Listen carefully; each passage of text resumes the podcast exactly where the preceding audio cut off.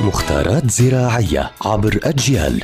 نتعرف في كل حلقة على سر من أسرار عالم الزراعة وفلاحة الأرض مع المهندس الزراعي مجدي عبد الله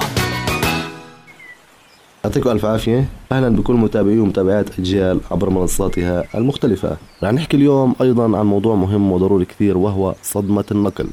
وصدمة النقل أي عند أخذ نبات أو شجرة من مشتل معين أو من مكان معين أو من بيئة معينة ويوضع في البيت يطلق على شيء اسمه صدمة النقل. أي ممكن الأوراق تذبل ممكن النبات يتعب ممكن يصيبه ذبول. فهي تسمى صدمة النقل بسبب تغير المناخ عليه بسبب تغير الكوار اللي زرع فيه بسبب تغير التربة اللي زرعت فيها.